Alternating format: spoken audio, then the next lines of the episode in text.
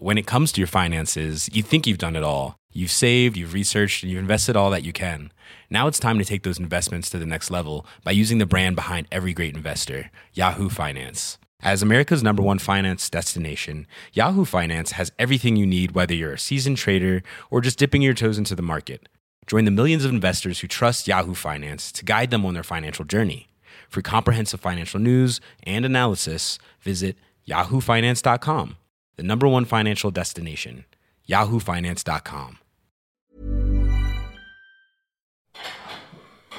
Quand on s'est mis ensemble en ménage, on va dire, euh, c'est, j'ai tout de suite euh, pris euh, les rênes de la cuisine pour, euh, pour qu'on puisse manger euh, correctement, parce que je savais que mon mari ne savait pas du tout cuisiner. Donc, euh, en fait, la, la question se posait même pas. C'est soit euh, je cuisinais, soit on mangeait pas ou on mangeait très très mal.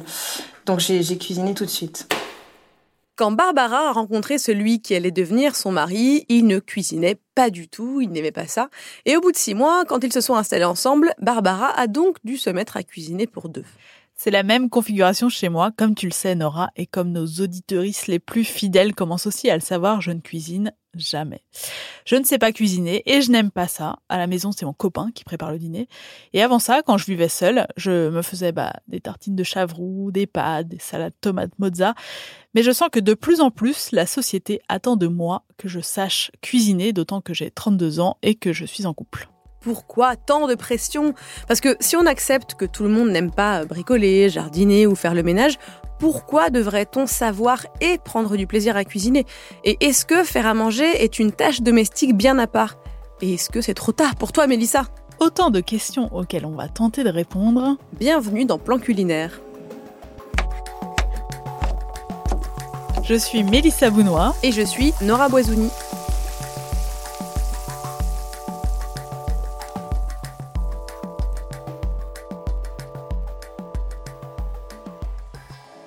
Mélissa, tu fais donc partie, comme le mari de Barbara, des trente pour cent des Français et Françaises qui n'aiment pas cuisiner, d'après un sondage B V A mené en deux mille seize. Bon, ça fait quand même un paquet de gens qui apprécient de faire à manger, mais trente pour cent, je trouve ça assez énorme. Alors que toi, Nora, tu as toujours fait à manger, tu es dans les soixante-dix pour cent, et d'ailleurs, tu as bien essayé de me convaincre en me suggérant des recettes simples et faciles, mais ça n'a jamais marché. À mon grand désarroi. Oui, j'ai toujours aimé ça, cuisiner, j'aidais ma mère en cuisine, je trouvais ça très satisfaisant et presque magique de transformer des aliments en un repas et le servir aux gens qu'on aime. Il y a un côté symbolique très fort dans l'acte de nourrir les autres, et cuisiner, c'est quand même le seul moyen de manger à la fois sainement et pour pas cher, on en parlait dans l'épisode précédent. Il y a aussi le fait que cuisiner pour les autres, notamment sa famille, c'est valorisé, ça renvoie l'image d'un foyer heureux et stable, d'une personne accomplie. D'autant que je suis une femme et ce sont surtout elles qui prennent en charge la préparation des repas dans les ménages hétérosexuels. Cuisiner, ça crée aussi du lien, on hérite ou on transmet un patrimoine familial avec des recettes qu'on se passe de mère en fille par exemple, ou de père en fils. Absolument. On aime toujours les tartes de soi, mamie. Exactement, c'est comme d'aller à la pêche avec son papy, c'est dans les gènes ça. Quoi ? Mais oui, mon petit père, faudra bien vous y coller, à moins que vous préfériez vous taper les tartes. Mais on peut être optimiste, Mélissa, car de plus en plus de gens aiment cuisiner au quotidien.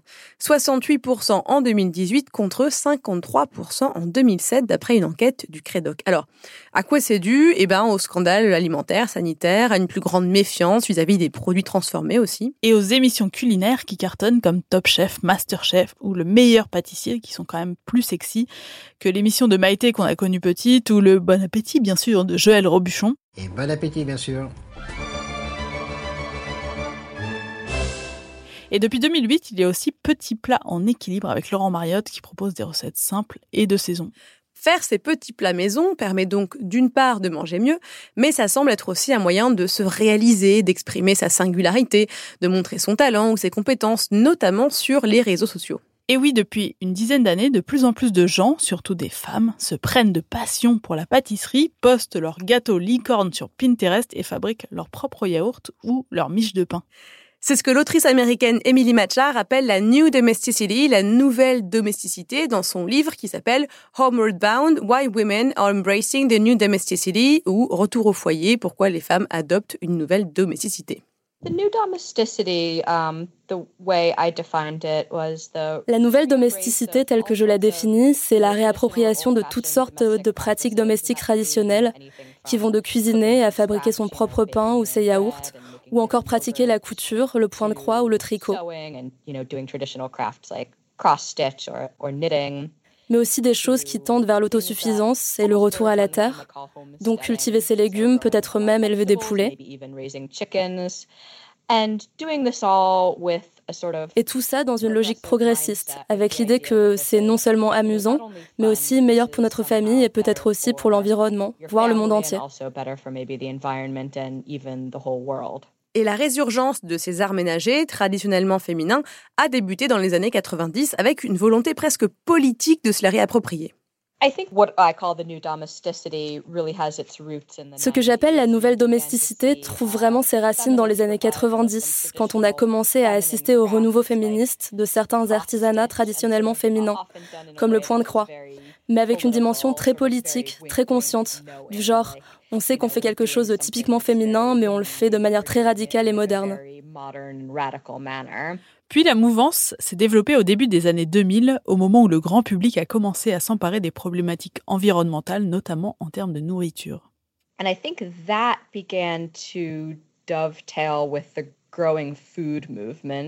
Je pense que ça a coïncidé avec le développement des mouvements en faveur d'une alimentation locale et responsable, qui sont nés dans les années deux mille, où les gens ont commencé à se préoccuper davantage de l'origine de leurs aliments, tant d'un point de vue environnemental que d'un point de vue santé. On a commencé à parler beaucoup de l'importance de cuisiner maison et peut-être même de cultiver ses propres légumes, parce qu'il est important de savoir d'où vient ce qu'on mange. Nos enfants devraient le savoir et il faudrait privilégier les produits locaux et de saison. C'est quelques années plus tard, avec la crise économique de deux mille sept, que cette nouvelle domesticité a véritablement décollé.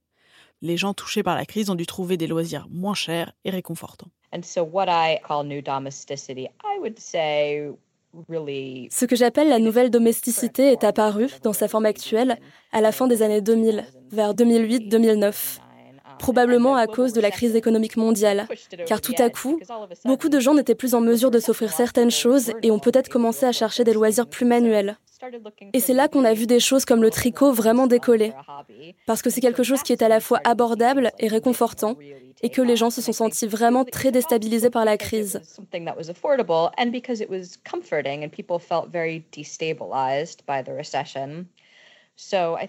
Donc je pense que la nouvelle domesticité, telle qu'on la connaît aujourd'hui, est vraiment apparue vers deux mille huit deux mille neuf. Alors évidemment, cet appétit renouvelé pour les arts ménagers concerne principalement les femmes, surtout les femmes blanches de la classe moyenne qui ont davantage le temps de cuire leur propre pain ou fabriquer leur propre jupe. Mais des femmes qui cousent les vêtements de leurs enfants et passent six heures par jour en cuisine, ça sent un peu la naphtaline et ça picote la féministe que je suis. Oui, il y a le risque de verser dans l'essentialisme, c'est-à-dire affirmer qu'il y aurait une nature féminine et une nature masculine, donc que les femmes seraient naturellement nourricières, bonnes cuisinières, douées pour le patchwork, et cetera, et justifieraient donc une répartition genrée des rôles et des tâches. C'est cette dévotion qu'on attendait des femmes autrefois, ça me donne l'impression de revenir au siècle dernier. Dis donc le gros, tu crois quand même pas que je vais faire la cuisine pour toi, non ? Et pourquoi pas la vaisselle ? Le ménage ? Les pantoufles ? En tout cas, si aujourd'hui autant de gens prennent plaisir à faire leur propre brioche, c'est aussi parce qu'une certaine catégorie de la population ne trouve plus de sens dans son travail et a besoin de produire quelque chose de concret. Je pense que l'une des raisons pour lesquelles les gens prennent autant de plaisir dans ces activités, c'est qu'elles leur procurent un sentiment de fierté et de satisfaction qu'ils ne tirent pas nécessairement de leur travail. Beaucoup de gens, surtout issus de la classe moyenne, passent la journée devant un ordinateur et donc ne font rien de manuel, rien qui produise quelque chose de concret. Donc c'est très satisfaisant de fabriquer une miche de pain et de pouvoir dire « Hey, c'est moi qui l'ai fait !» D'avoir sous les yeux le produit concret de son travail et de s'en réjouir. On peut aussi s'en réjouir en la partageant sur les réseaux sociaux, sans qui cette nouvelle domesticité n'existerait pas, puisqu'il valide en quelque sorte le fruit de notre labeur et nous apporte de la reconnaissance. Les réseaux sociaux font partie intégrante de ce mouvement. Et je ne crois pas que la nouvelle domesticité aurait pu exister sans eux. Parce qu'avant, personne ne savait à quoi ressemblait la maison d'un tel ou une telle, à moins que ce ne soit votre ami et qu'il vous ait invité. On ne savait pas non plus ce qu'ils avaient mangé pour le dîner, à moins, encore une fois, qu'ils ne vous aient invité. Et soudain, on a eu accès à ce que des milliers, des millions d'inconnus mangent et comment ils et elles organisent leur placard. Donc ça a mis la barre plus haut, ça a créé une sorte de pression et on s'est dit que notre maison devrait probablement être un peu plus jolie. Effectivement, ça met encore plus la pression. Moi, par exemple, j'ai vraiment l'impression que tout le monde autour de moi cuisine et cuisine bien, quoi. So, you know, cooking dinner, say. Aujourd'hui, si vous êtes bon cuisinier ou cuisinière et que vous êtes doué pour prendre en photo vos plats, vous pouvez les poster sur Instagram ou sur votre blog. Et vous avez des gens qui vous disent « Hey, ça a l'air délicieux, il faut me donner la recette !» Donc tout à coup, vous obtenez la validation de quelqu'un pour ce travail invisible, traditionnellement dévolu aux femmes. J'avoue, quand je poste sur Instagram la photo d'un plat que j'ai cuisiné et que des amis ou des inconnus like et me disent « Oh là là, ça a l'air trop bon, tu livres à domicile », je frétille parce que la seule validation de mon mec ne me suffit pas toujours. Mais cette reconnaissance a beau faire plaisir, ce n'est peut-être pas suffisant quand on cuisine tous les jours, même quand on aime ça. Après deux ans de vie commune, mon copain commence à me faire sentir qu'il aimerait parfois que je prenne l'initiative de cuisiner. C'est vrai que quand on fait à manger tous les jours, cette responsabilité devient parfois trop pesante. Il y a une différence entre aimer cuisiner et devoir cuisiner. Alors, quand j'ai rencontré mon mari, il cuisinait par devoir pour se nourrir, parce que je, quand je l'ai rencontré, il était euh, célibataire, mais clairement non, il euh, cuisinait pas euh, du tout. D'ailleurs, je me demande comment il se nourrissait avant. Barbara vit en Australie, c'est une amie que je connais depuis douze ans et qui adore faire à manger depuis toujours. Elle écoute Plan Culinaire et quand je lui ai parlé de cet épisode sur la cuisine qu'on préparait, elle m'a dit qu'il y a quelques mois, elle en a eu marre d'être la seule à cuisiner pour toute la famille, tous les jours, depuis toutes ces années, alors on en a parlé sur Skype. Au bout de plusieurs années, en fait, euh, juste t'es fatiguée de penser à ça tout le temps, d'avoir toujours le souci. Euh, ben je trouve que c'est hyper lourd à gérer parce que t'es responsable euh, du bien-être, limite, de tout le monde parce que tu leur fais à manger. En fait, c'est, c'est à partir de quand ça a craqué, euh, je peux pas dire. C'est petit à petit, je commence à être vraiment fatiguée de chercher des idées, de repas, euh, euh, fatiguée de toujours devoir y penser, d'avoir toujours moi la charge, cette charge-là. Je pense que c'est ça aussi qui me fait peur. Je veux pas être enfermée dans la cuisine. La féministe en moi pense, mais pourquoi je devrais aimer cuisiner ? Et en préparant cet épisode, je t'ai dit, ok, à la maison, c'est pas moi qui fais à manger, mais on répartit les tâches parce que c'est moi qui fais les lessives. Et ça t'a un peu agacée. Oui, parce que faire à manger, ça n'a rien à voir avec mettre des vêtements dans une machine, appuyer sur un bouton, sortir les vêtements, les mettre à sécher. C'est une tâche vraiment à part. C'est une énorme charge mentale de cuisiner et Barbara le dit très bien. Ça devient une corvée quand ça t'incombe euh, de fait et tous les jours de l'année, euh, matin, midi, soir. Euh, et c'est, c'est quand ça, quand ça devient une obligation. En fait, la cuisine, c'est un plaisir, mais dès que ça devient une obligation ou de toute façon, si toi, Tu, tu cuisines pas, en fait, personne ne mange dans la famille et tout le monde meurt de faim.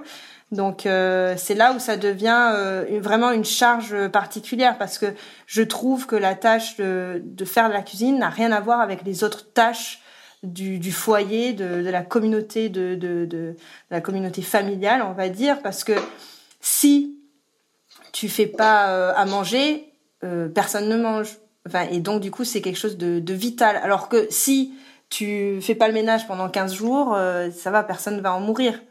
Et donc, euh, je trouve que c'est que la, la, la tâche de la cuisine, elle est beaucoup plus forte en, en charge mentale que les autres tâches. Manger, non seulement ça se remet pas à demain, mais en plus ça se pense bien, bien en amont. Et au-delà de, en plus en termes de, de corvée, c'est que la tâche de la cuisine, elle se pense pas juste quand on arrive à la maison, euh, comme le linge ou je ne sais quoi, euh, qu'on plie et qu'on met. Non, elle se pense en amont. Il faut réfléchir euh, limite euh, une semaine avant quand on fait le marché. Euh, le matin avant de partir euh, au, travailler, on ouvre le frigo, on regarde euh, ce qu'il y a pour le soir. Enfin, on y pense dans la journée. Je trouve que c'est pas une... Enfin, on, on va pas penser par exemple au linge ou euh, au ménage euh, pendant la journée de travail. Enfin, personne n'y pense. Enfin, moi, j'y pense pas, en tout cas. Par contre, je pense à ce qu'on va manger ce soir. Donc, un jour, Barbara a craqué et elle a mis son mari devant le fait accompli pour qu'il joue en équipe, comme elle m'a dit, et qu'elle puisse souffler un peu. Bah, il s'est passé qu'au bout d'un certain temps, vraiment, j'en avais marre, mais vraiment, j'étais arrivée à un point où la cuisine était devenue une vraie corvée. C'est devenu insupportable, en fait. Juste, j'avais plus envie, j'ai, limite, j'ai décidé de faire la grève. Mais que je pouvais pas faire la grève, parce que tout le monde devait manger. Donc, à ce moment-là, quand vraiment ça devenait insupportable, je me suis dit, eh ben, on va aller élaborer un jour où euh, c'est toi qui fais la cuisine, où au moins je peux respirer, souffler, où je n'ai pas cette charge mentale de de réfléchir au moins un jour dans la semaine où je réfléchis pas. Et lui aussi, ce que ça permettait, c'est qu'il pouvait aussi se rendre compte de tout ce que ça impliquait que d'avoir la tâche de la cuisine, parce que, euh, par exemple, les premiers temps, euh, il était dix-huit heures, je voyais qu'il avait rien préparé, rien commencé, euh, par rapport aux enfants, il fallait qu'ils mangent tôt, blablabla. Et donc, euh, bah, les premiers temps, c'était « Bon, alors, euh, du coup, tu sais, on est samedi, qu'est-ce qu'on mange ?»« Bah, ah oui, non, mais je vais préparer quelque chose rapidement. » Et puis, en fait, il s'est vite rendu compte que ça se faisait pas minute, mais qu'il fallait y penser le matin pour rapport aux courses, euh, savoir ce qu'on allait manger, savoir euh, si quel plat, et donc lancer en amont, enfin, que ça s'organisait, qu'il y avait un rétro-planning à suivre euh, pour pouvoir manger correctement le soir. Et, et donc, en fait... Euh, Oui, finalement, ça a été éducatif ce premier jour, même si c'est parti d'un ras-le-bol total, genre je veux respirer au moins un jour par semaine. Et lui, ça a commencé, l'éducation culinaire a commencé. Alors, je ne sais pas ce que je ferais si mon copain me disait du jour au lendemain, maintenant, c'est toi qui cuisines. Je crois qu'au moment où il écoutera cet épisode, il va vouloir mettre ça en place, mais finalement, c'est peut-être pour le mieux. Avant cet ultimatum, Barbara avait déjà exprimé son ras-le-bol, mais son mari se sentait toujours un peu désemparé. N'ayant aucune connaissance en cuisine, il ne savait pas du tout, du tout par où commencer pour l'aider, et ça, Barbara, elle aime du temps à le réaliser. En fait, ce que j'ai mis du temps à comprendre, c'est qu'il ne pouvait pas prendre en charge cette tâche, parce qu'en fait, il ne la connaît pas. Et c'est là où moi, j'ai changé de perspective, c'est-à-dire que pour moi, c'était quelque chose de tellement... Euh, naturel que de se faire à manger, de faire à manger, que c'est vrai que j'ai pas pensé qu'il pouvait avoir quelqu'un qui ne sait pas faire, en fait. Et en fait, sait pas faire, mais vraiment aucune éducation euh, culinaire, aucune. C'est-à-dire, oui, alors ça, adorer manger, les goûts et tout, mais aucune éducation à la cuisine, aucune. Et c'est là où je me suis dit, en fait, où j'ai compris ça, parce que je voyais bien que de râler ou de dire oui, euh, ça serait bien que bah, tu pourrais faire ça, je... Je me suis dit que, bah, qu'il fallait que je lui apprenne à, que je, que je lui apprenne à cuisiner. C'est vrai que quand on cuisine depuis toujours, c'est dur de se mettre à la place de celui ou celle qui n'a jamais su le faire. Hello, c'est moi. Mais ne pas savoir cuisiner, Mélissa, ce n'est pas non plus une excuse suffisante pour ne pas apprendre à le faire. Ça fait quinze ans que je me cache derrière cette excuse. Pourtant, on ne m'a jamais forcée à apprendre la cuisine, ni à l'école, ni dans ma famille.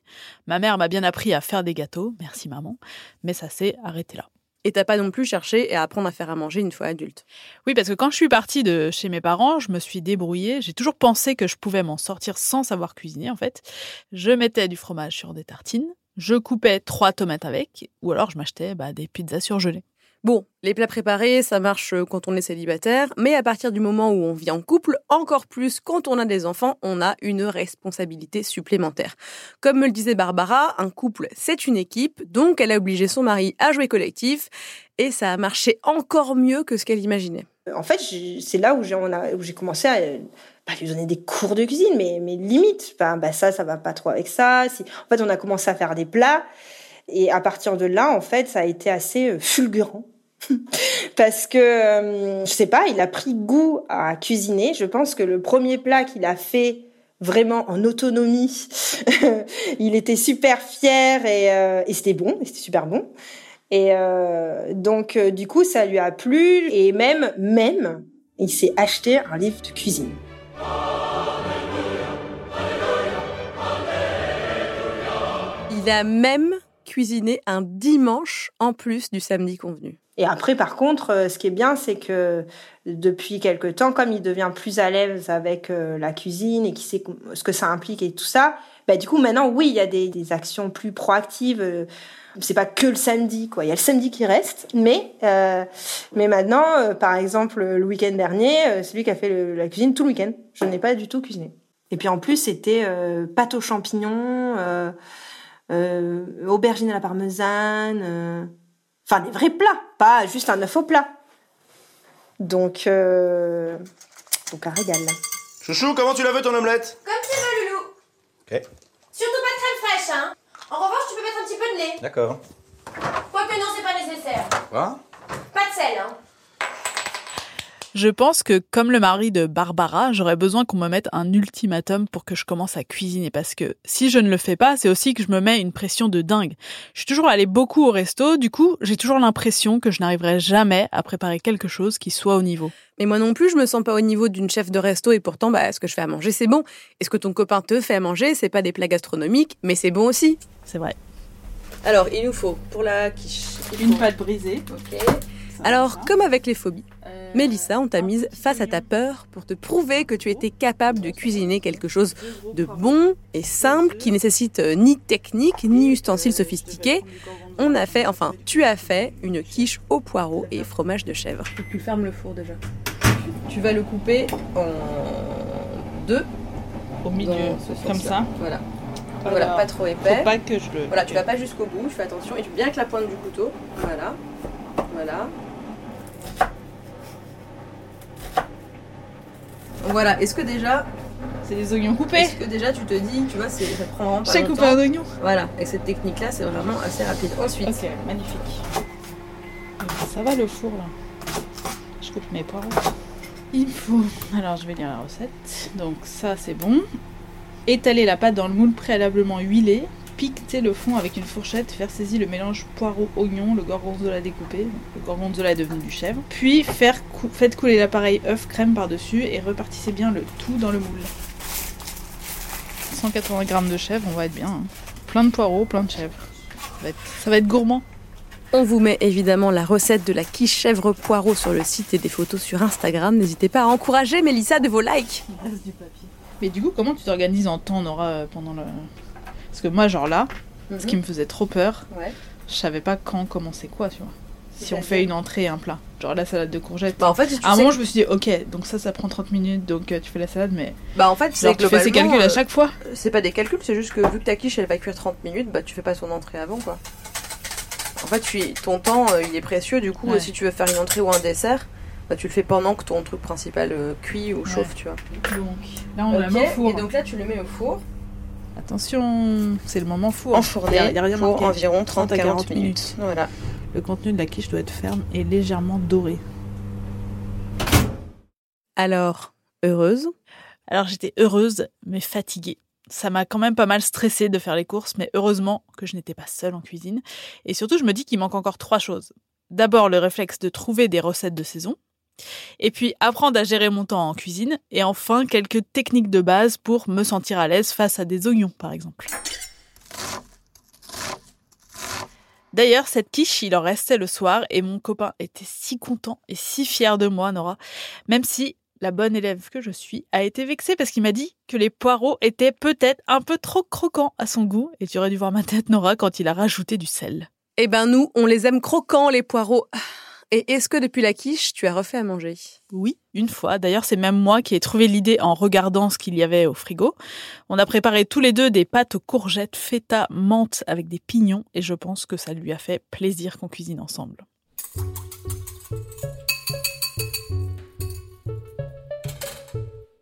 Alors, comment éviter que des gens comme toi, comme mon mec ou comme le mari de Barbara stressent autant à l'idée de cuisiner et se reposent toute leur vie sur quelqu'un qui sait manier la poêle et la cuillère en bois ? La réponse tient en un mot, l'éducation. On se rend compte que cuisiner, ça peut être inné hein, chez certains individus, euh, soit parce qu'ils ont une culture euh, culinaire familiale qui va favoriser ça, euh, soit parce que bah, ils en ont envie, hein, c'est un trait de personnalité euh, individuelle. Mais le plaisir de cuisiner peut aussi naître euh, en apprenant à faire la cuisine. Émilie Orliange est chercheuse doctorante à l'université de Poitiers. Elle est aussi chargée du programme d'éducation à l'alimentation, les arts de faire culinaire au collège, qui a vu le jour en deux mille treize à Angoulême. En pratique, ce sont des ateliers de cuisine et d'éveil à la dégustation pour les élèves de la cinquième à la troisième. L'objectif est de changer les habitudes alimentaires et développer l'esprit critique des élèves afin qu'ils deviennent des consommateurs et consommatrices éclairés. C'est une clé pour le consommateur pour s'émanciper de l'industrie agroalimentaire. Comme on l'a vu aujourd'hui, bah, euh, cette industrie agroalimentaire peut totalement se substituer à nous. Euh, aujourd'hui, dans notre société, cuisiner n'est plus nécessaire pour s'alimenter. Euh, et donc euh, aujourd'hui, c'est un bon moyen, je pense, pour résister ou pour lutter contre la consommation de produits ultra transformés. On se rend compte de toutes les conséquences sanitaires et sur la santé que ça peut avoir.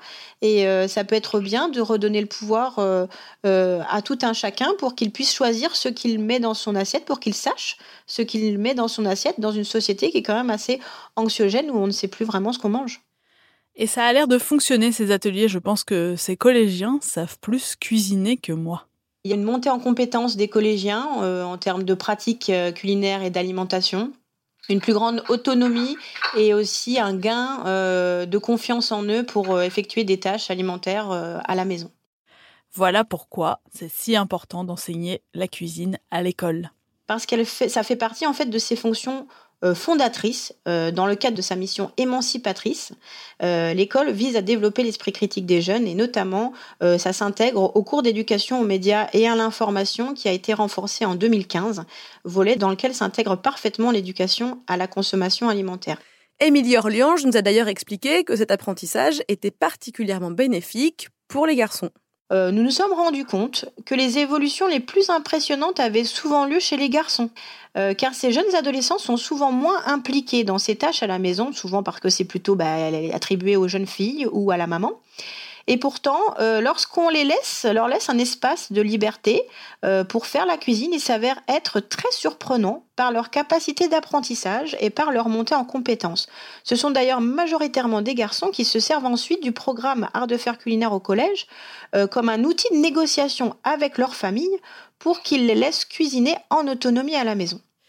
C'est en ça qu'il est intéressant de passer par l'école pour apprendre à cuisiner, car en mettant tout le monde sur un pied d'égalité, on change les représentations et on tend vers une meilleure répartition des tâches entre femmes et hommes. J'aurais bien aimé que mon mec apprenne à cuisiner à l'école et je pense que Barbara doit se dire la même chose au sujet de son mari, même si aujourd'hui il y a pris goût. Mais c'est pas que le rôle de l'école, c'est aussi celui des parents. Donc il est important de comprendre aujourd'hui que l'école et la famille sont deux agents de socialisation indissociables et complémentaires et que les programmes d'éducation à l'alimentation doivent impérativement euh, mettre en place des dispositifs qui créent du lien entre les familles et les écoles afin de créer cette espèce de continuum d'apprentissage de l'école vers la famille. Surtout à l'adolescence, quand on a envie de prendre son indépendance. Pour nous, c'est indissociable euh, d'apprendre à déguster et cuisiner euh, ensemble. C'est deux éléments importants. Euh, les enfants en retirent beaucoup de plaisir, pour commencer. C'est une activité qu'ils apprécient beaucoup. C'est complètement connecté avec euh, ce qu'ils ont envie de faire. Hein. Les adolescents, c'est une période où ils ont envie de s'émanciper, où ils ont envie de s'autonomiser. Ils ont envie également de montrer ce qu'ils savent faire. Donc, c'est une bonne période hein, pour travailler euh, la pratique culinaire avec eux. Et quand on n'a pas appris à l'adolescence, tout n'est pas perdu. La preuve avec Arthur, trente-deux ans, que la cuisine n'a jamais intéressé jusqu'à ce qu'il rencontre sa femme. Et avant ça, Arthur mangeait des pâtes, des cordons bleus, de la junk food, et puis un jour... Oui, très précisément, je crois que je sais l'élément déclencheur qui m'a dit « non, c'est pas possible ». C'était juste le jour avant de me marier. J'étais chez mon beau-frère et ma belle-sœur qui, pour le coup, cuisine super bien, cu- cuisine très asiatique, et cetera. Enfin, wow, wow, c'était incroyable. Et le soir, juste avant mon mariage, en fait, ils avaient une soirée. Et donc, du coup, je suis seul chez eux. Et puis, j'ouvre un peu les placards. Il y avait tout un tas de choses pour cuisiner. Et je me suis cuisiné des pâtes avec une sauce barbecue et du jambon. Je sais pas pourquoi. Je me suis, j'ai envie de me faire un plaisir. J'étais un peu stressé par le mariage, tout ça. J'avais besoin de me faire un truc comme ça. Ils rentrent, ils voient ce que j'ai bouffé. Et là, ils se sont foutus de ma gueule. Et même encore maintenant, alors pas plus trop maintenant, mais bon, c'est resté très longtemps. Et ce jour-là, j'ai eu un peu une certaine honte en mode « Oh non, mais tu déconnes, quoi. » J'étais vraiment dans le palace, quoi. C'était la baraque familiale avec les congèles remplis de produits frais, et cetera. Tous les frigos remplis avec plein de trucs. Qu'est-ce que je fais des pâtes sauce barbecue, quoi. Et vraiment, je... Je me suis pas senti bien après ça aussi. Ça, ça a dû jouer un peu le rôle de déclencheur. Surtout que, encore une fois, dans ma belle famille, ça cuisine vraiment, vraiment super bien. C'est à partir de là, en deux mille treize, qu'il se met à regarder des vidéos sur YouTube pour apprendre à cuisiner. À cette époque, Arthur n'est pas épanoui dans son travail. Il met des semaines à faire valider ses projets. Donc, quand il arrive en cuisine, ce qui lui plaît tout de suite, c'est d'avoir un résultat immédiat. Et en fait, ben, dans la cuisine, ce qui avait de bien, c'est qu'il y avait un instant T. C'est-à-dire que ben, tu cuisines, tu manges, c'est fini. Donc du coup, en fait, t'avais une récompense immédiate dans le fait de cuisiner. Sauf qu'il se met la pression en voulant tout de suite réaliser des plats super élaborés. Donc entre ça et la pression qu'il subit déjà au travail, Arthur finit par faire un burn-out et se retrouve un peu dégoûté par la cuisine jusqu'au jour où... Et est venu le moment où ma femme m'a fait découvrir l'émission Top Chef. Et du coup, à ce moment-là, je ne sais pas pourquoi, ça m'a redonné une énorme motivation pour retourner au fourneau et essayer de nouveau de faire des choses, peut-être en simplifiant un peu plus la vie. Et c'est à peu près là que j'ai commencé vraiment à trouver, on va dire, euh, un certain rythme, ou en tout cas déjà avoir trois quatre recettes qui passent à tous les coups et qui permettent un petit peu d'improviser autour. Mais globalement, euh, ben, euh, j'ai appris à faire une chantilly en regardant Top Chef, quoi. Il faut savoir que la femme d'Arthur a dû revoir son régime alimentaire à cause d'allergies, ce qui les a obligés à davantage cuisiner maison, et c'est comme ça qu'ils sont devenus véganes. Et à force de pratique, un jour arrive la révélation, c'était en août deux mille dix-huit. Et j'ai su que je savais cuisiner un jour, on va à Marseille pour un mariage, on est hébergé par des amis, des amis qui sont eux-mêmes véganes. Puis le soir vient, et cetera. Euh, je commence à avoir un peu faim, donc je commence à demander ce qu'ils ont prévu pour le repas. Et ils n'avaient pas prévu grand-chose. Et euh, ils me disent « Ouais, je crois qu'on a deux, trois trucs dans le frigo, mais je sais pas trop. » Enfin, bon, déjà, je sentais que c'était pas chaud pour faire à manger, donc je me lève et je fais « Laissez-moi faire à manger !» Et donc, je commence à regarder le frigo. Effectivement, il n'y avait pas grand-chose. Il y avait deux, trois champignons, ils avaient des lentilles, des pâtes, un peu de riz. Et à ce moment-là, bah, j'ai, j'ai, j'ai fait un dalle. Mais genre, euh, ouais, c'est, un plat, c'est un plat à base égyptienne, je crois, à base de lentilles, et cetera. Une grosse sauce curry sur du riz, c'est très très bon. Bon, en fait, le dalle, c'est pas égyptien, hein, c'est un plat indien. Et là, je me suis mis à improviser un dalle avec tout ce qu'ils avaient sous la main dans le frigo, et, mais sans trop me poser de questions, même pas, enfin, sur les temps de cuisson, j'ai pas, pas de minuteur, tout à l'instinct. Et le truc était super bon, et euh, ils se sont régalés, moi aussi. J'étais là, ah la vache, je sais faire tout ça comme ça maintenant. Alors en parlant avec Arthur, j'ai bien compris que je n'allais pas, du jour au lendemain, aimer cuisiner et je lui ai demandé quel conseil il aurait à me donner. En fait, ce qui compte, c'est pas de savoir faire les choses, c'est effectivement d'apprendre à les faire, mais c'est surtout en fait de les essayer. En fait, on te dit apprendre, apprendre, c'est déjà... Un... Ça, ça veut dire qu'il faut avoir des bases ou des choses comme ça. Essayer, ce qui est bien, c'est qu'on est tout de suite confronté à, à l'échec. Et je pense que c'est l'échec qui apprend énormément. Et en fait, on a peur d'apprendre parce qu'on a peur de consacrer du temps à quelque chose qui finalement, peut-être, à ce temps-là, ne sera pas fructifié. Il faut donc que je me lance, que j'apprenne et que je recommence, même si c'est raté. C'est bien pour ça qu'on t'a fait faire une quiche chèvre-poireau et pas un carré de veau en feuilles de figue et courge cuisinée comme dans Top Chef, pour que tu réalises que la cuisine du quotidien est à la portée de tout le monde. L'important, c'est de savoir cuisiner parce que c'est pas une compétence accessoire, ça permet d'être autonome et de s'émanciper des produits transformés. Et qui sait, un jour, je vais peut-être même y prendre du plaisir.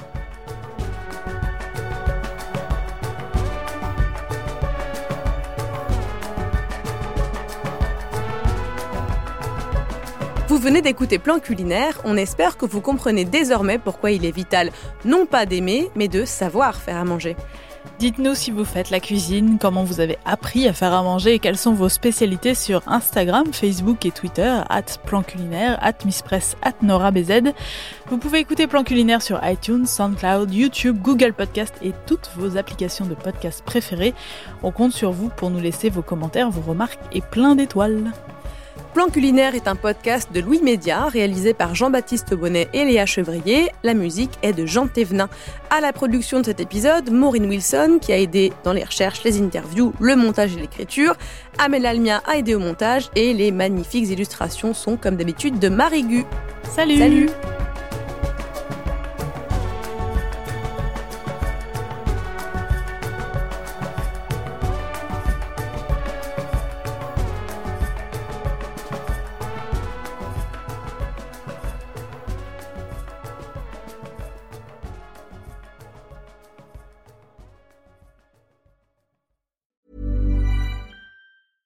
When it comes to your finances, you think you've done it all. You've saved, you've researched, and you've invested all that you can.